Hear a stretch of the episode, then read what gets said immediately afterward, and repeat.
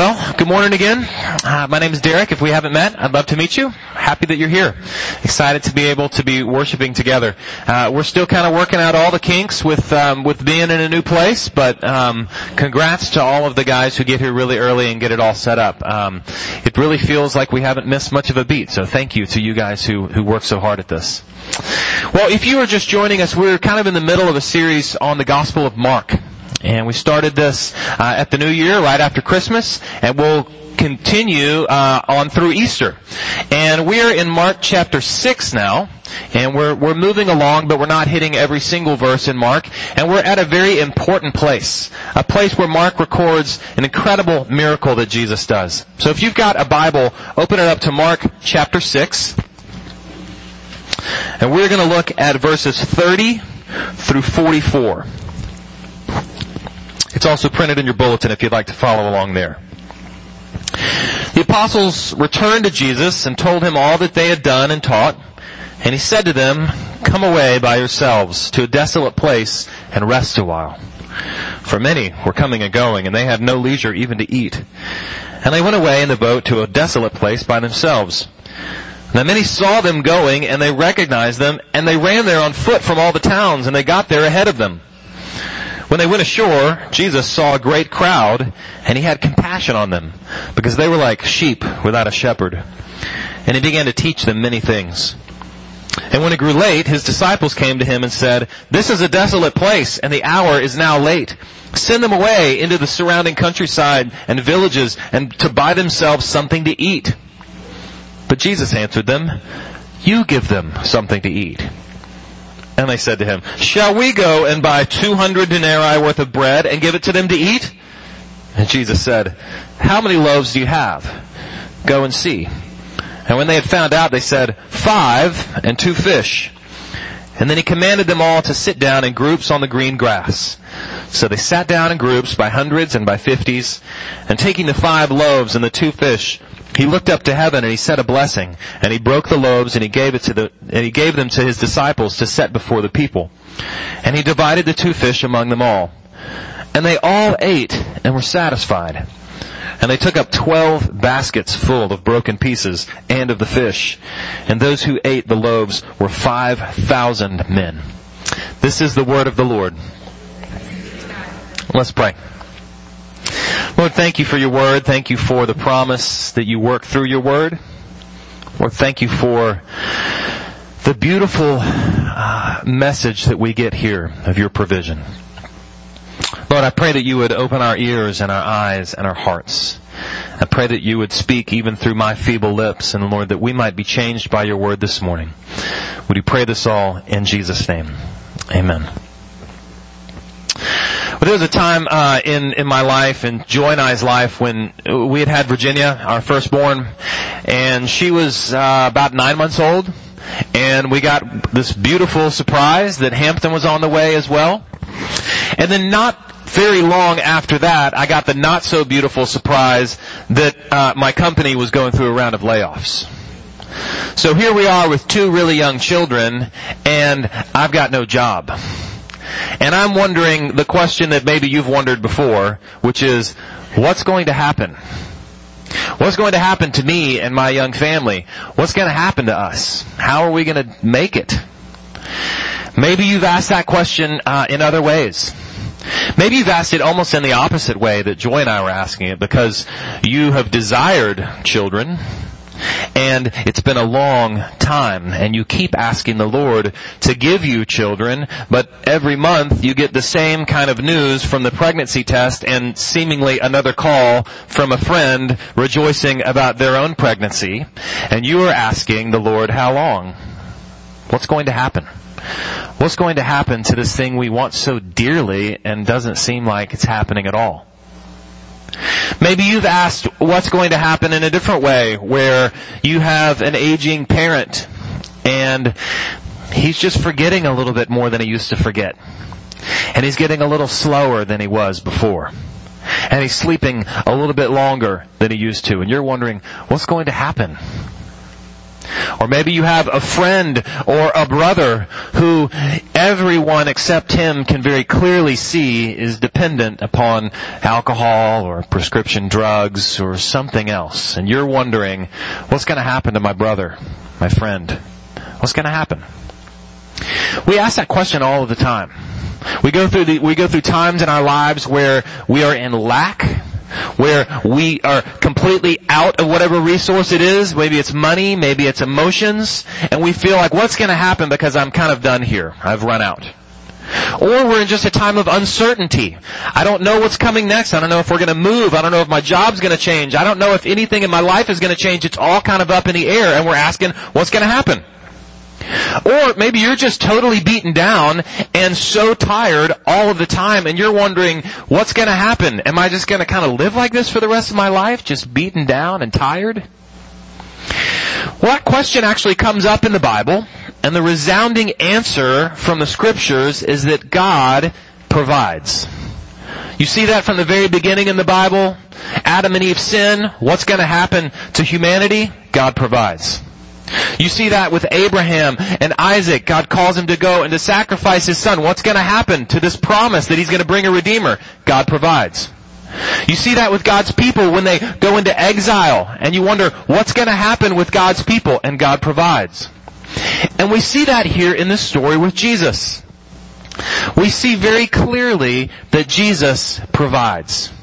If you want to just kind of stop and check out right now and just write this down, that's what you need to know, okay? If you take nothing else from today, take that. Jesus provides for us. And what we're going to do this morning is we're actually going to just kind of walk through this passage and actually walk through a bunch of other passages and we're going to hear that over and over. Jesus provides. That's what he does. So let me just kind of recap the story that, that we just read. It opens up and Mark tells us that the, the, the, disciples have kind of come back to report to Jesus where they've been. If you trace back a little bit earlier in that chapter, you see that he had sent them out. He'd sent them out to be missionaries. He'd sent them out to proclaim the kingdom of God is here, to proclaim the good news, the gospel. And they had been doing that. They had been out kind of in other people's houses. They'd been door to door, probably had not slept in their own bed very often, and probably really, really tired. And so they come back to Jesus, and the first thing we hear is Jesus says, hey, why don't we go somewhere quiet and get some rest? Now his disciples, you could imagine, were like, yes, that is exactly what we need. Some R&R with Jesus, kind of out, you know, by ourselves. We'll find some little wilderness place and we'll go there and we'll hang out for a few days and we'll finally get some food because we're hungry and we'll be able to rest and relax. So they get in the boat. They sail to this place where they're going to go that's supposedly a place where there's nobody else there. It's a desolate wilderness place, the lonely place where they can go and be by themselves. But because there's a crowd that's always following Jesus, they actually see where he's going and they decide to hoof it there on foot and beat the disciples. And on their way, it seems like they gather more and more people kind of coming through these towns. And so when his disciples and Jesus pull up in this boat and they land on shore, there's already thousands of people there. That is not the welcoming party that they were expecting. I don't know if you uh, know of a place, probably a lot of you have been there. There's a place in Austin called Hamilton Pool. It's this really just gorgeous swimming hole. It was made by a, like a sinkhole and, uh, but, but sinkhole doesn't, I think of pothole and I think of sinkhole. That's just wipe away the sinkhole part. It's this beautiful spring-fed pool with a waterfall coming down on it, and it's out in the middle of nowhere, and it's just peaceful and quiet and amazing. And one time we went there and made the mistake of going there on a Saturday. And uh, when you go to Hamilton Pool, if you've ever been there, you know you park you park about a quarter of a mile away and you park your car and then you kind of hike down through the woods and it's really pretty area and you hike about a quarter of a mile and you get closer and closer and then finally you come out in this clearing, you come out and there's just this beautiful pool and it's amazing. Well, as we were going down this one Saturday and we parked our car, we hiked down and uh, I've got these just visions, you know, of rest and relaxation, of just kind of laying on the shore or laying in a float in the middle of the water just for hours and hours uh, and doing absolutely nothing. And as we're about maybe a hundred yards from from the pool, I, you st- faintly you could hear. Okay? Not what you want to hear. And uh, get closer. Of course, it gets louder and louder. And I, I walk in, and you come into this clearing. This is a true story, okay? There's a group of people standing right here, and there's a an enormous boombox just pumping out this techno music, and all of the guys are bodybuilders wearing speedos and uh, and then all of the girls are barely clothed and they've got streamers and they're dancing with these streamers. And that's what we walked into was like the techno music bodybuilder weird girl streamer dance party. It was not the welcome party that I was hoping for. I think the disciples probably felt very similarly. Man this isn't what we were wanting at all but here's what's amazing in this story what does Jesus do when he comes upon this group of people who are there that are totally in the way of all of their rest and relaxation? He doesn't get angry at them. He doesn't get frustrated. Mark tells us he has compassion on them. He has compassion on them because they are like a sheep without a shepherd. And so he begins to teach them. And more and more people gather and they stay there and Jesus teaches and teaches and teaches and he teaches long into the night. And finally, at some point, his disciples have to come to him and say, hey, Jesus, it's late. We're super hungry, so we're assuming they're super hungry too. Like, why don't you just send them away and they can go home or at least into the surrounding towns and they can get themselves some food and we can finally get back to that rest thing that you promised. And Jesus says, how about you feed them? And his disciples say, that's the stupidest thing we've ever heard. That's not in the text, but it's what they said, I'm pretty sure. Because they say, uh, you know, do you want to, it would take 200 denarii. 200 denarii would have been about a year's worth of wages for, for a laborer. Uh, and, you know, if it's 5,000 men, let's just say it's 10,000 people counting women and children, although it's probably even more than that. If you got everybody a happy meal, that's gonna cost you, you know, $50,000. His disciples are saying, you want us to just go spend $50,000 on food and feed all these people? That is financially and logistically and chronologically impossible. That's not gonna happen, Jesus. And he says, okay, well what do you have? And they say, well we've got a little bit of bread and we got a little fish. And Jesus then starts to pass out the bread and the fish and somehow, miraculously, everyone is fed. In fact, at the end, we're told that not only is everyone fed, there are 12 baskets full of food that are left over. There is much more food left over afterwards than there was to begin with. Jesus feeds hungry people. Jesus uh, shepherds the people who need a shepherd, who are lost, and Jesus gives rest to the people who are wandering.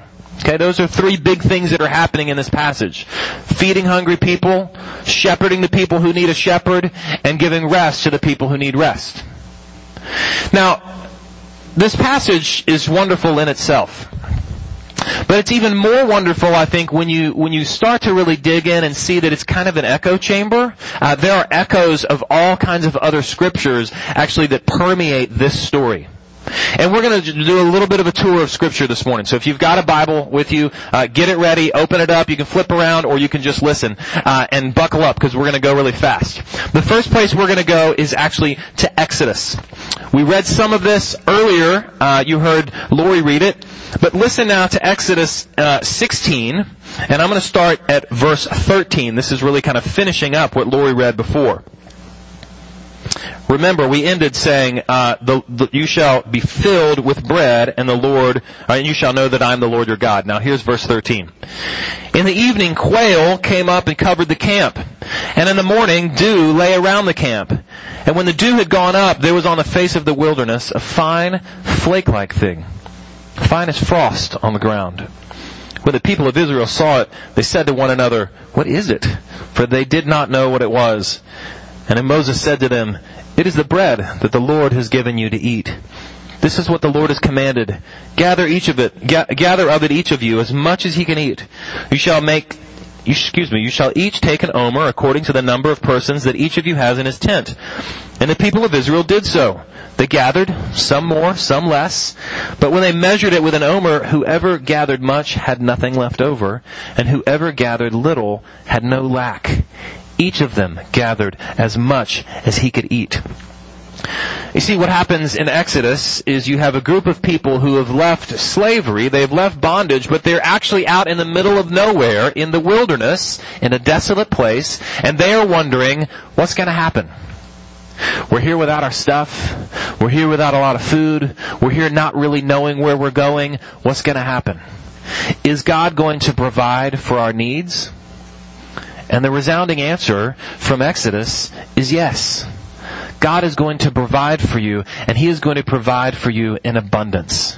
We in that passage saying everybody has exactly what they need. Everybody has more than they need.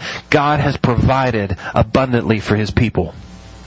In times of lack, in times of hunger, in times where it feels like you're at the end of all of the resources you have, what we learn here from Exodus is that God provides.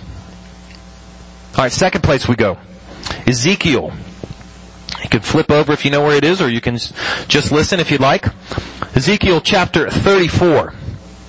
Ezekiel is a prophet. He's prophesying uh, to God's people while they're in captivity in Babylon, and this is what he says.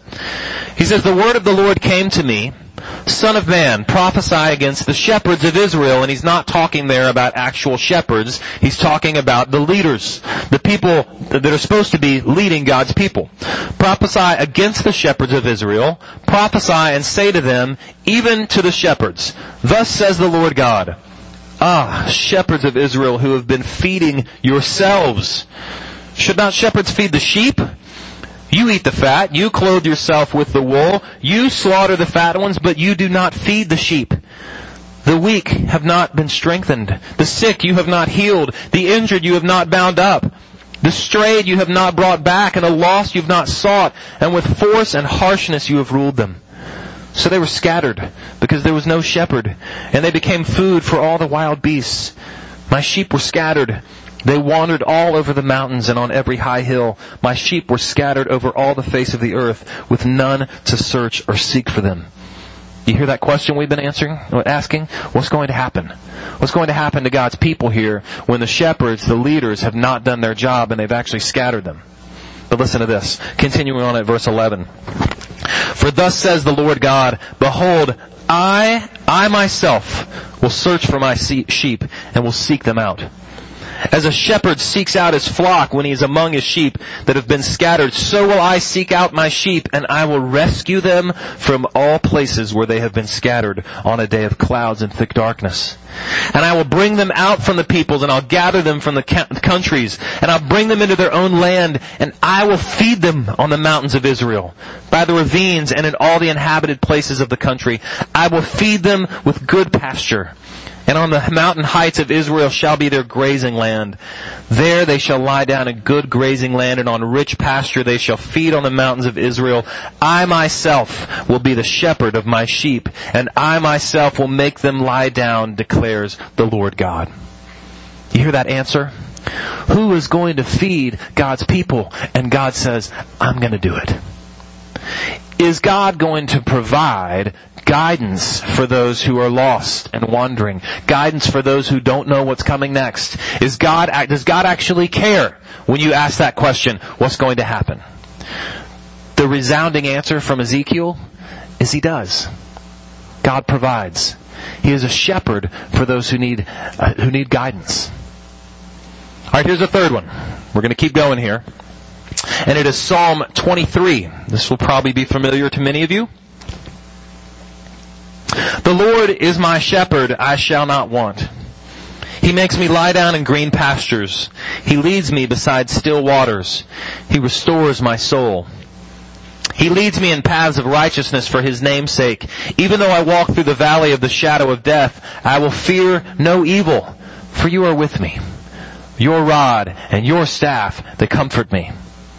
You prepare a table before me in the presence of my enemies. You anoint my head with oil. My cup overflows. Surely goodness and mercy shall follow me all the days of my life, and I shall dwell in the house of the Lord forever. The psalmist says first that the Lord is a shepherd. He says even that the Lord prepares a table before him when he's hungry. But did you hear also what he says? He says, you're going to lay me down in green pastures. Beautiful, fervent, green pastures, a place of rest. And a place of rest, mind you, in the midst of the enemies that are mentioned there, in the midst of the valley of the shadow of death, even in the midst of deep darkness, even in the midst of not really knowing what's going on, even in the midst of real difficulty, when we're asking that question, what's going to happen, things just seem so difficult.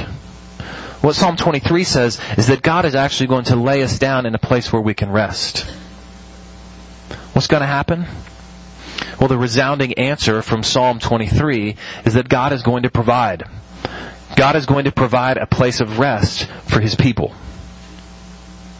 So, in Exodus, we have this proclamation, God's people in the wilderness who are wandering, who are wondering what's gonna happen to us, and God comes to them and He says, I'm gonna feed you.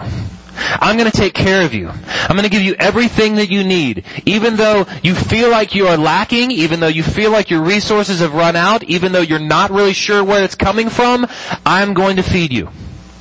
And then Ezekiel, we have the people asking, what's going to happen? We are like a, a, lost sheep or a herd of sheep that didn't have anybody to guide us and we're all scattered everywhere. And God comes and He says, I'm going to actually guide you.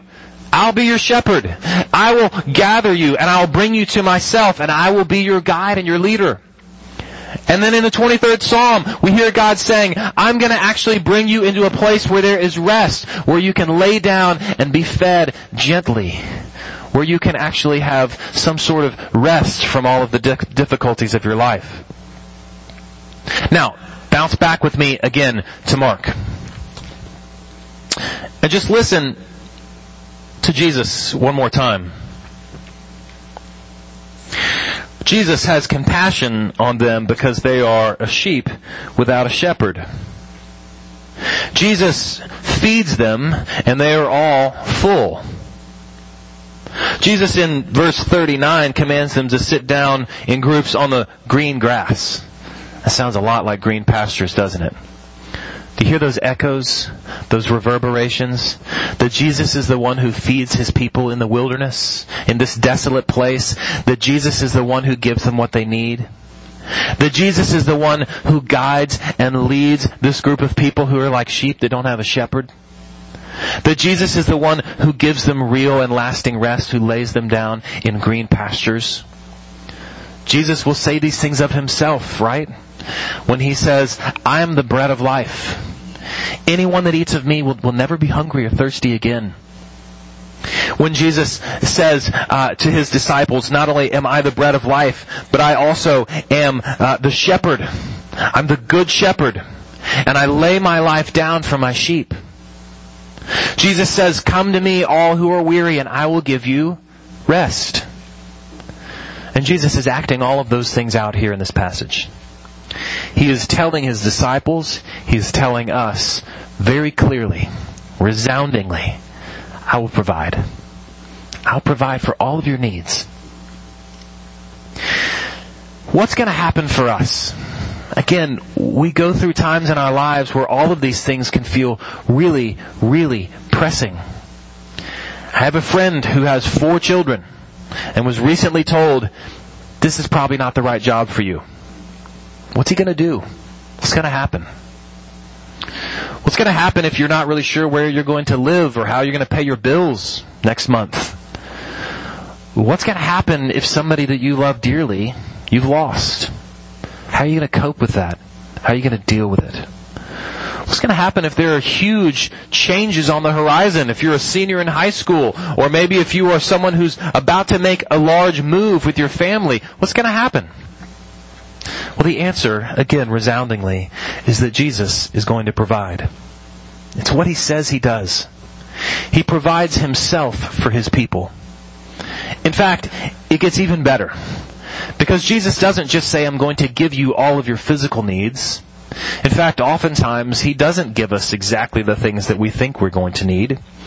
But what he does say is what you need most is you need the bread that you can feed on forever. The bread of true, real, eternal life that comes from me. You need the shepherd of your souls who will lay himself down for you so that you might have life. You need the one who will give you real and lasting rest. Do we believe that this morning? Do you believe that Jesus is the place that you can come and let your guard down That Jesus is the place where you can come and relax. That Jesus is the place where you can come and be fed and fulfilled. If not, hear it again. He provides. He loves. He cares. He does so even at the cost of his own life. So the question for us really this morning is not what's going to happen, but am I going to believe that Jesus cares about that question? Am I going to believe that He has now and will always and will eternally give me all that I need? We're going to spend a few moments pondering that question in just a second. But let's pray before we do. Lord, we thank you for uh, your word and your provision.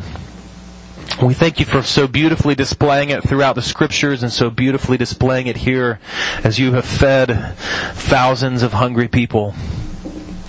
Lord, we are hungry and not just for food, but actually for something that feeds us, that fulfills us, that gives us worth and value and significance. Lord, we're always looking for it. We're so often looking for it in so many other ways. But Lord, you have told us that you will be our significance, that you will be our sustenance, that you will provide deeply for us. We ask that you would just that you would just remind us of that this morning and convince us. We pray it in Jesus' name. Amen. Well, like I